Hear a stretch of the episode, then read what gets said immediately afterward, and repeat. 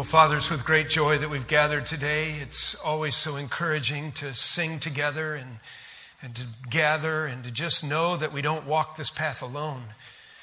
Thank you, Lord, for the encouraging words that we've heard already from your word. And now take your word and use it well within us, Father. Thank you for the truths that we've just sung and that Jesus Christ has conquered sin and death and hell for us and that we stand secure in him. Father, would you help us to to have the courage to tell ourselves the truth and to let the Word of God do its work and, and just let it chisel us and hone us and work us as a church and as individuals, that we would go from here ambassadors for you, living out the name of Christ wherever you've called us to be this coming week. Father, meet with us now. Encourage us and strengthen us as you do so regularly at times like this. It's in Jesus' precious name we ask these things. Amen. I recently ran into kind of a funny story that was uh, interesting to me. It, it took place, evidently based upon a true account, in the context of Russian history at the time of the czars. I don't know the time frame. Maybe some of you uh, who know your history better, the time of Catherine the Great is when it started.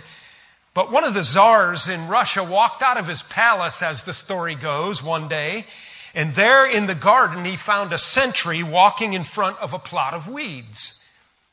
It did not make sense to the czar, so he asked the soldier, Why are you here and what are you guarding? The sentry stood erect. Sir, I do not know the answer to your questions. I have been told that this is my post and I am serving faithfully. The czar thought that that was a little weird, so he went to the captain of the watch and he asked him about the post. He said, What are they guarding? Why are they here? The captain replied, Sir, I know not why they are there. I know not what they are guarding, but we have done it for years. Well, that seemed even stranger to the czar, so he asked that the post be investigated and the whys and the whats. They delved back into the history of things and they discovered that a hundred years previous, to that time, Catherine the Great was given a rose bush as a gift. She had planted it in that plot, and she had asked that a sentry be assigned so that the plot would not be run over by the people. Six months after the planting of the rose bush, it died. But the post continued for another 99 and a half years until somebody asked a strategic question Why are we doing it this way? Why are we here? That's the kind of question that we're trying to ask ourselves as we work our way through the pastoral epistle of 1 Timothy. You'll recall that it's written by the great apostle Paul with filled with spiritual wisdom and insight to the young pastor Timothy at a church that is struggling, Ephesus. And I invite you to turn to 1 Timothy chapter 3 right now. And we're going to pick up now on an interesting role. And you might ask your question, well, where did they come from? If you've been around the church very long, who in the world are the deacons and what do they do? Why are they here? Who started them? Well, it started right here in the early church, and I think you'll agree with me by the time we're done, at least I uh, hope you will, that God has great wisdom. This is the understatement of the day. God has great wisdom in the way He does things. That God puts things together just right, and He knows how people tick. He knows what we need, and He knows how to keep His church strong. Our problem is understanding why we're doing it and doing it God's way and doing it with the intent that God had put it in place with. 1 Timothy chapter 3 is where we are, okay? And um, we have been working our way, if you're new to us, we've been working our way through this book, and all summer we've been breaking down the criteria and qualities of the elders or the overseers. We've taken most of them individually. We've used this as a template for spiritual growth in our lives. And you'll notice in our text today, 1 Timothy 3, beginning with verse 8, that Paul goes right from the elders, pastors, overseers, all synonymous terms in, in, as far as I can tell, and goes right into the deacons. And notice that he's going to have a very similar list of qualities for deacons. Now, it's not our intent to break down these qualities in as much detail, partly because we've seen them all before.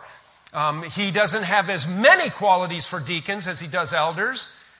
But um, I want us to just understand the biblical role of the deacon and how he's a minister of mercy to the church.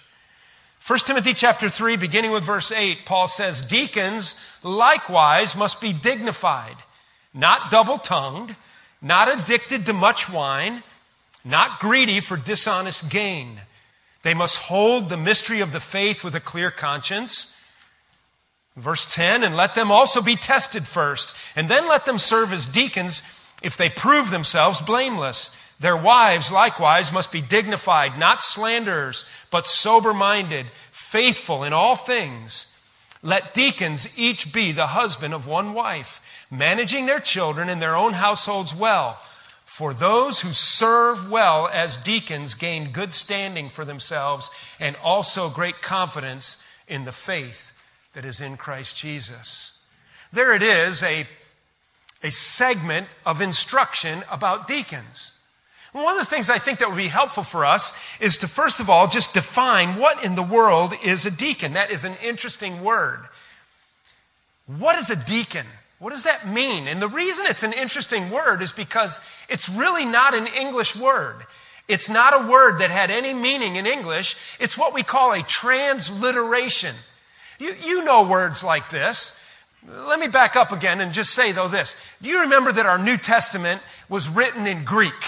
All right? So when the Apostle Paul sat in his dungeon or wherever he was at his desk and was writing the New Testament, he wrote it in Greek. They call it Koine Greek. Koine meant common language Greek.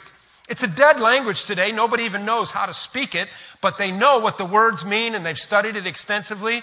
There's another kind of Greek that people study that sheds light on things as well. It's called classical Greek. But, and that's a more known language, but the Koine Greek was the common trade language of the day, and that's how the New Testament was written almost in its entirety, in the common language of the people. I think God was giving us a message just by that, wasn't He? He intended for the Bible to be understood in the language with which we could understand it.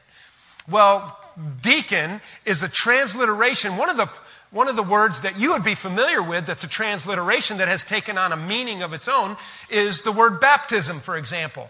In the Koine Greek, in the Greek that it was written, when they were translating it out of Greek into, into a language, and, and it didn't go right from Greek to English, but when they were translating, and nowadays, and, and even in centuries past, uh, when they were translating our New Testament into the language of the people, of the people group, they came to the word in Greek that is baptizo. It's a word that clearly means to plunge into, to dunk down into. That's what baptizo means. But they didn't change it into an English word. There's a variety of reasons for that, not the least of was doctrinal controversy among the translators about baptism. And so they just took, okay, the Greek word, and, and I don't know if this is how they said it, but it's kind of like baptizo, okay, baptizo, B A P, and we got an English word, baptism. There was no such word before that. Now you have the word. Same thing with the word deacon. It's a word that sounds something like this diakonos. Diakonos. Now, if you could understand Koine Greek and you could understand the language, you would know what it means. But if you just throw out the word deacon, well, what does that mean? I know what it means. It means a guy who's in charge of the building at church. I know what it, no, no, that's not what it is. It's the guy who mows the lawn at church. That's who it is. No, no, no, no, no, no. It's those guys that count the money at church. No, well, I went to a church where, where there was the pastor and then the deacons, and they were the guys that told the pastor what to do. What the world is a deacon? But if you can understand diakonos, or however it was said, it's a word that means this one who waits on tables. One who waits on tables. Isn't that interesting? Hey, you guys from motorcycle land, you're a Baptist, aren't you? And you like to say amen. Go right ahead and teach our Bible church people how to say amen. That'd be good. amen. All right, that's good. All right. I've already preached twice today. You don't know what's coming out of this message. It wasn't supposed to be on the schedule that way, but here we are. It was fun. It's good. God is good, right? And so diakonos means one who waits on tables. And so one of the things that we think about when we read a passage like this is okay, what's the big deal?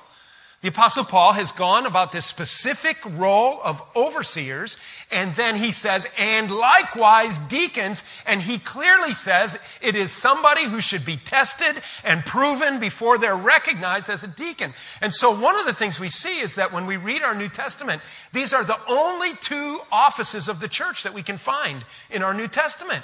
There's elders or overseers, the spiritual directors of the church, and there's these table waiters what are they supposed to do?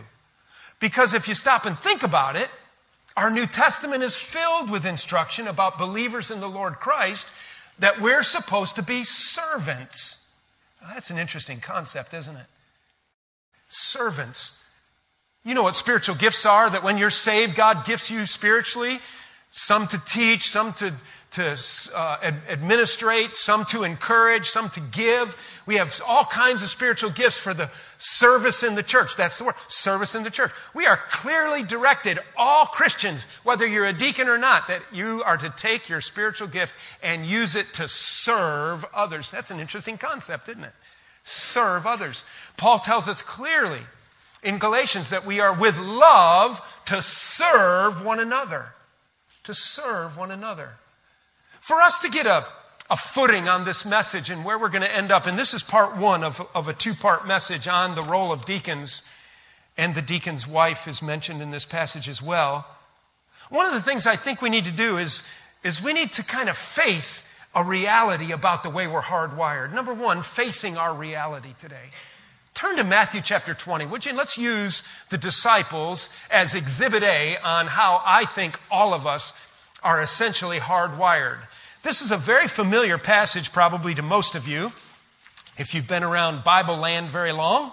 And it's Matthew chapter 20, and it begins with verse 20.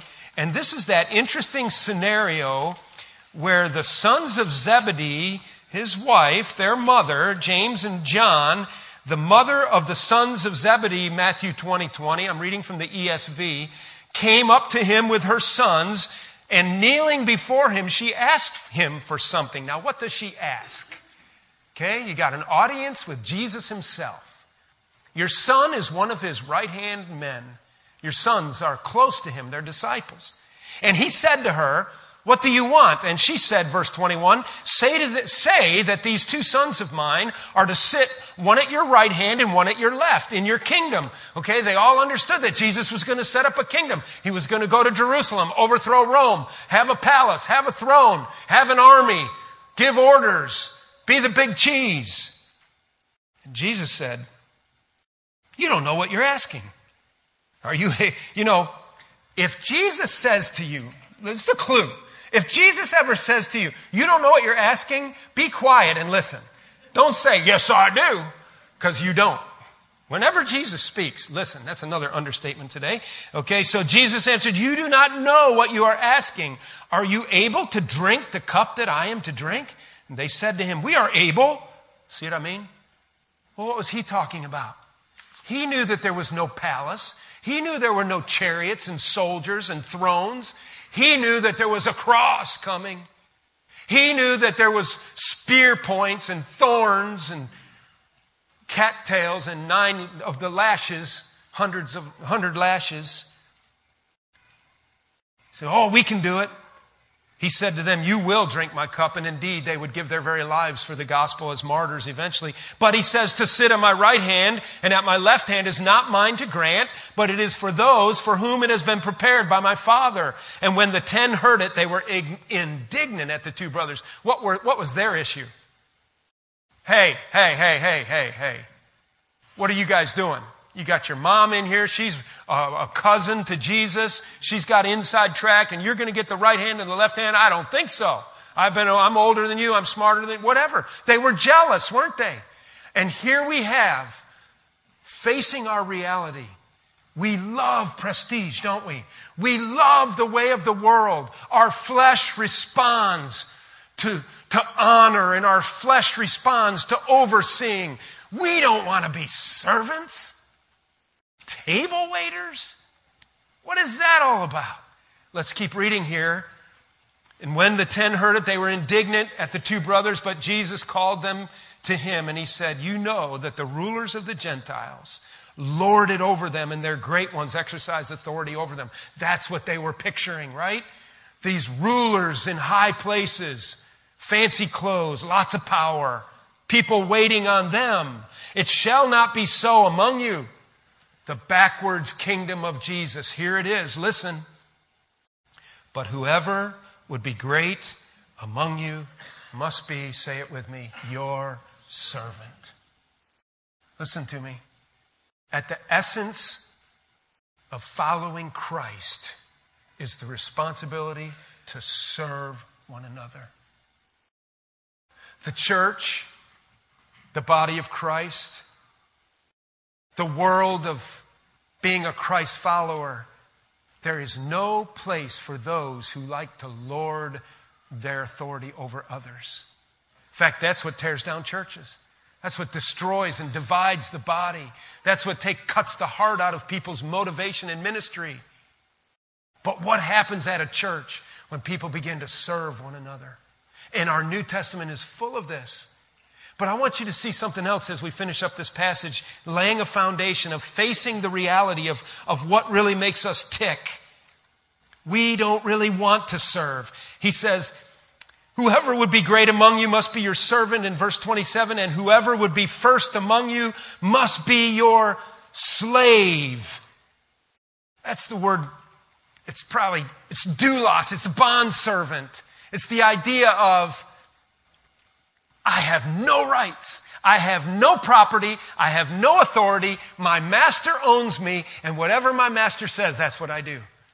And Jesus said, You want to be great in the kingdom, you got to be a slave, a servant. Uh, uh, let's go find another faith.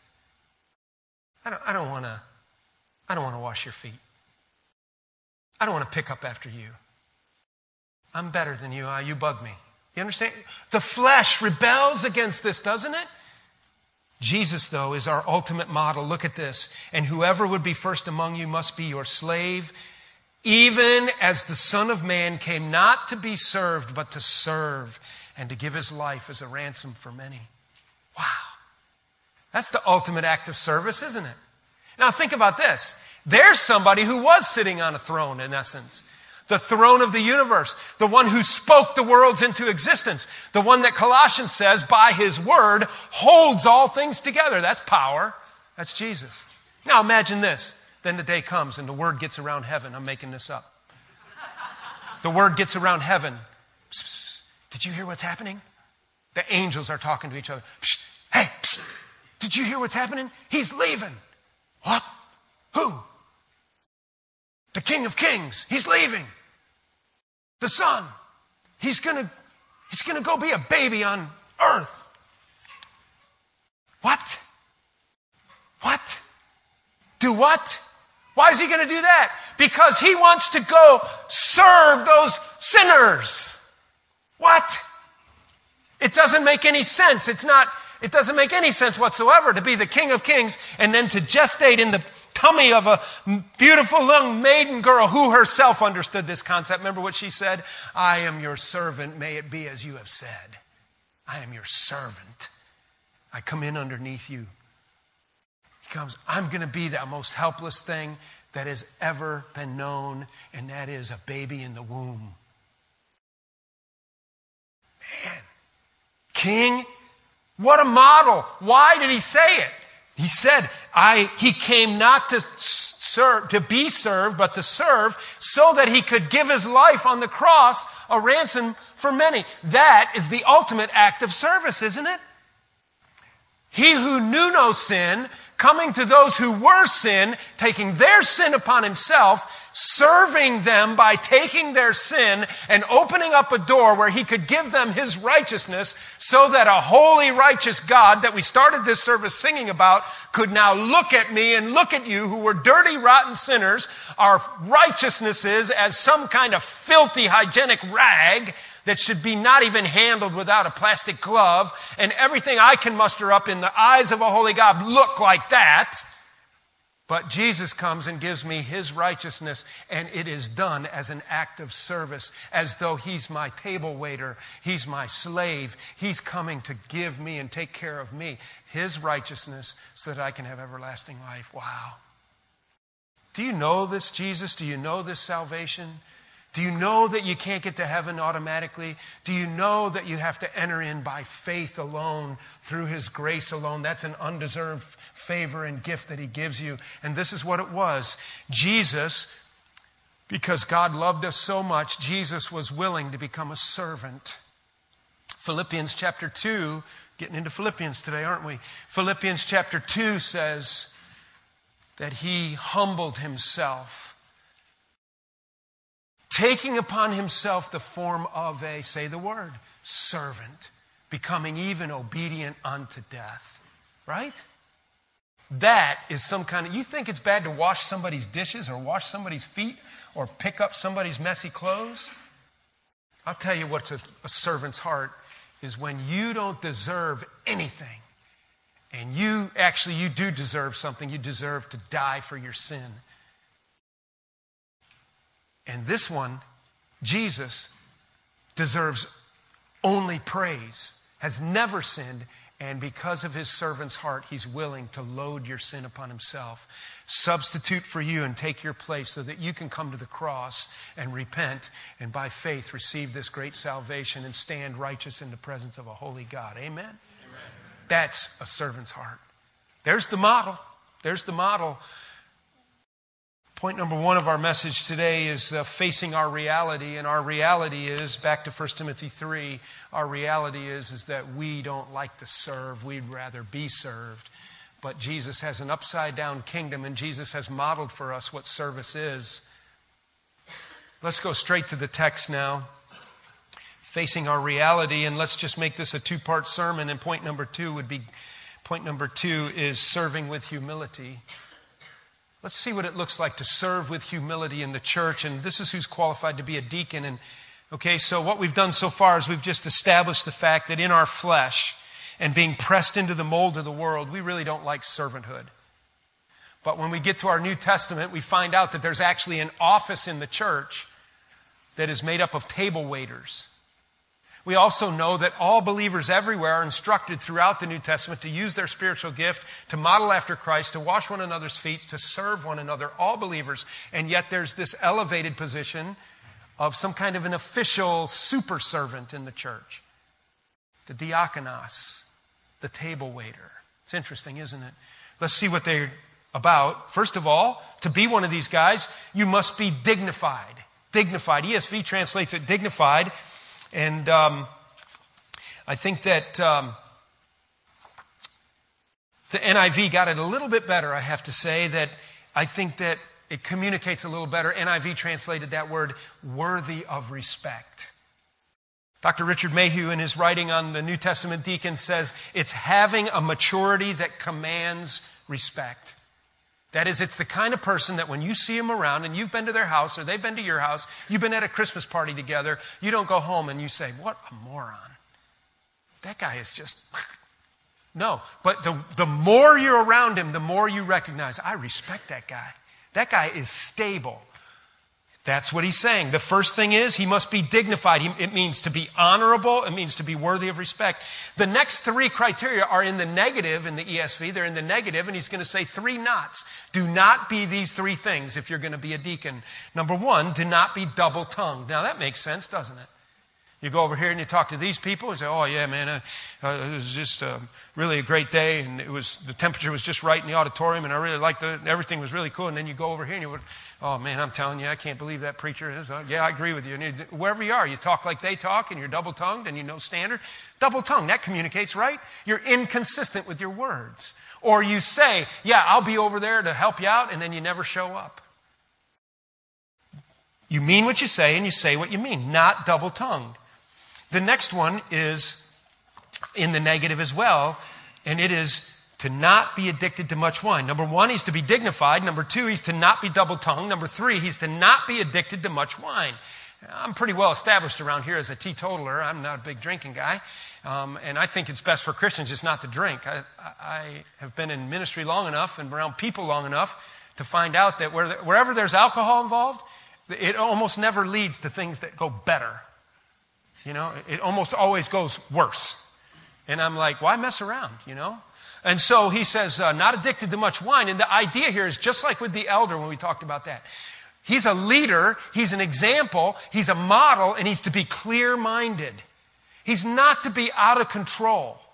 You're not to put yourself in compromising positions or in situations where you lose control of your faculties or where you're not clear thinking. You're a man of God. You're honorable. You can't be honorable and be getting drunk.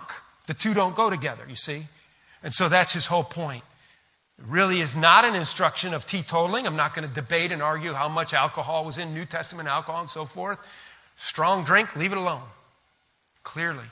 If it's capable of getting you drunk, stop drinking it. Fourth thing is in the negative as well not greedy for dishonest gain.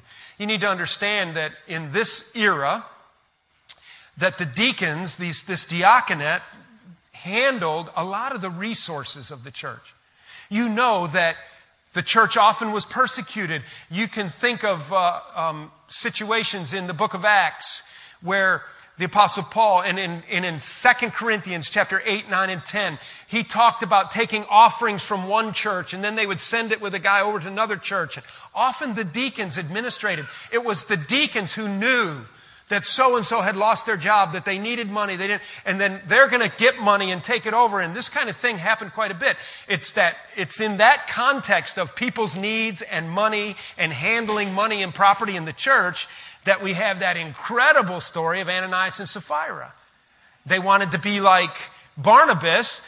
Barnabas would sold some property. He was a businessman and evidently very wealthy. He sold his property I think this is Acts chapter 5. He comes in, announces to the church, Hey, praise God, I was able to make a sale on this property, and I've brought the money, and he lays it at the apostles' feet. The apostles pick it up, give it to the deacons, and it's distributed to the poor widows, the orphans, the people in need.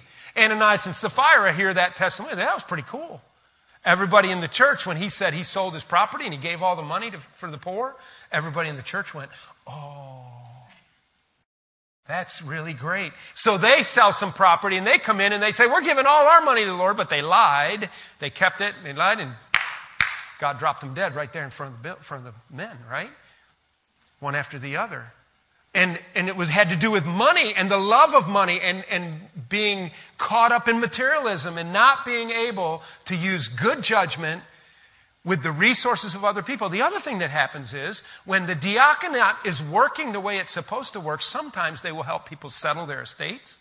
Sometimes they will have to come alongside people who uh, maybe at the end of life issues and their, their faculties aren't, they're going to have to help guide people. They have to make, make needs, and then you can't be tempted to rip someone off. You got to oversee the finances, oversee the funding. I think that is fairly logical, and it's much like the elder we're not driven in ministry for monetary gain. We're driven by the gospel of Jesus Christ. Let's read quickly on, and it's not that difficult to pick up what the deacons have to be. Number five, they have to hold to the truth with a clear conscience. Look what he says. He says they must hold the mystery of the faith with a clear conscience, verse 9. What is the mystery of the faith? In our New Testament, a mystery is always something that previously was not disclosed. Nobody, they didn't understand it, but then it became known. That's the gospel. In the Old Testament, the prophets couldn't quite put it all together. The writers of the Old Testament, they couldn't quite figure out. And this, and then Paul said God gave him the stewardship of the mystery of the gospel. He explained the gospel, how it was going to work. Something that previously wasn't known that is now being revealed. I think that Paul is probably, it's best to understand this as just saying, these are guys who understand their faith and Bible doctrine. They understand what the Word of God teaches. Now, notice that it doesn't say that they have to teach other people the Word of God. It just says that they understand and have a clear conscience holding to the mystery of the gospel, mystery of the faith. So I think what it means is that they, they know the distinctive truths of Christianity and they hold to them. The sixth thing you can see is that they are to be blameless. Look what it says.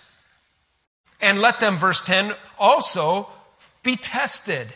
First, let them be tested, then let them serve as deacons if they prove themselves blameless. Let me tell you, that verse 10 is, in my mind, the strongest argument that this is an official office of the church.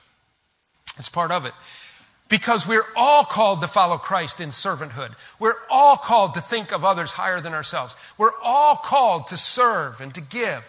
These guys, though, have to be watched. They have to be tested. They have to be given some responsibilities. How does that guy carry out his responsibilities? I remember one time years ago, many years ago, and a guy who's no longer around, his name came up to be a deacon.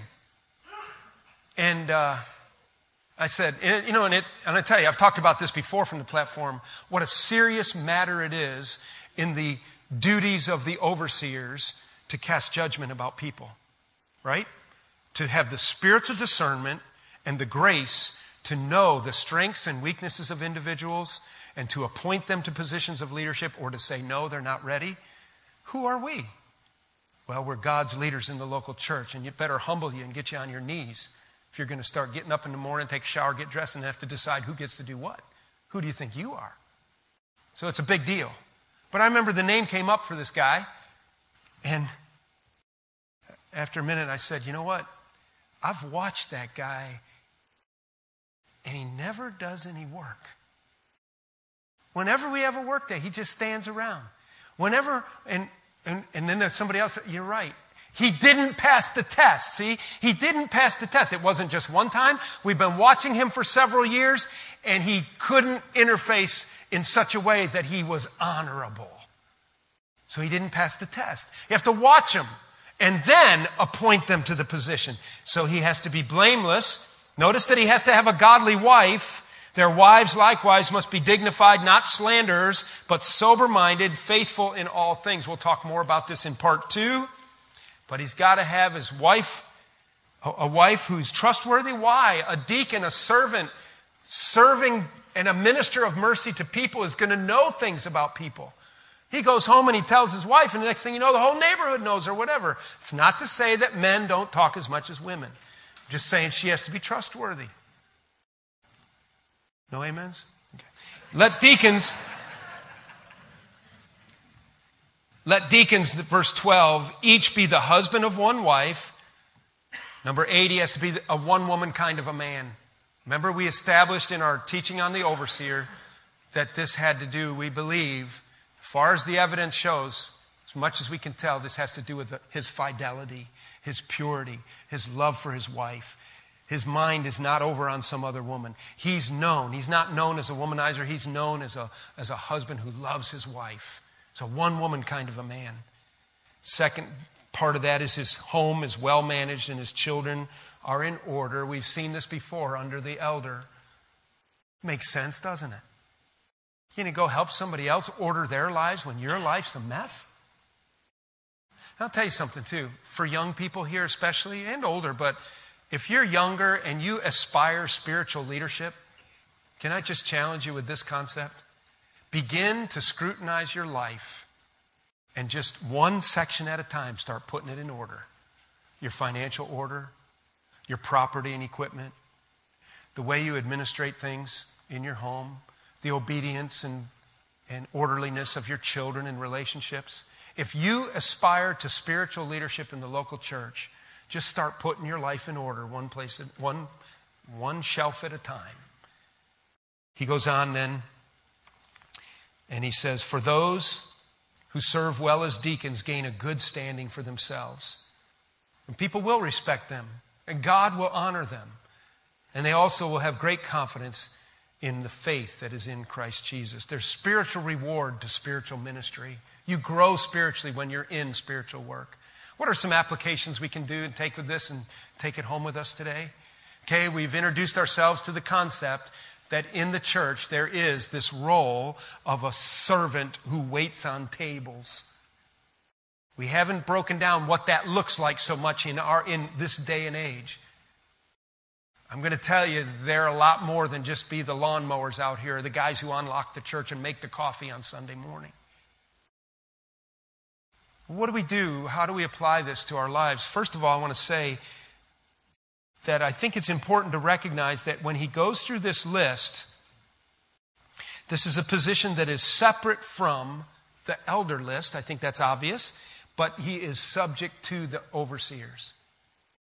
I think that the word overseers and what the managers of the church and the spiritual overseers, that the diaconate fits underneath the overseers. I think that's the logical flow of the passage.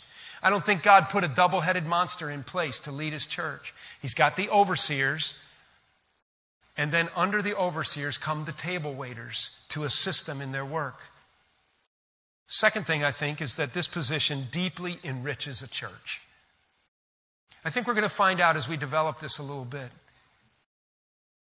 Don't you want to be part of a church that with the weak people, people who are in need, widows, fatherless, people who are dealing with life changing circumstances that are out of their control, that godly, strong men who are trustworthy, who love them, would come alongside them and be there for them to help them administrate the physical area needs of their lives?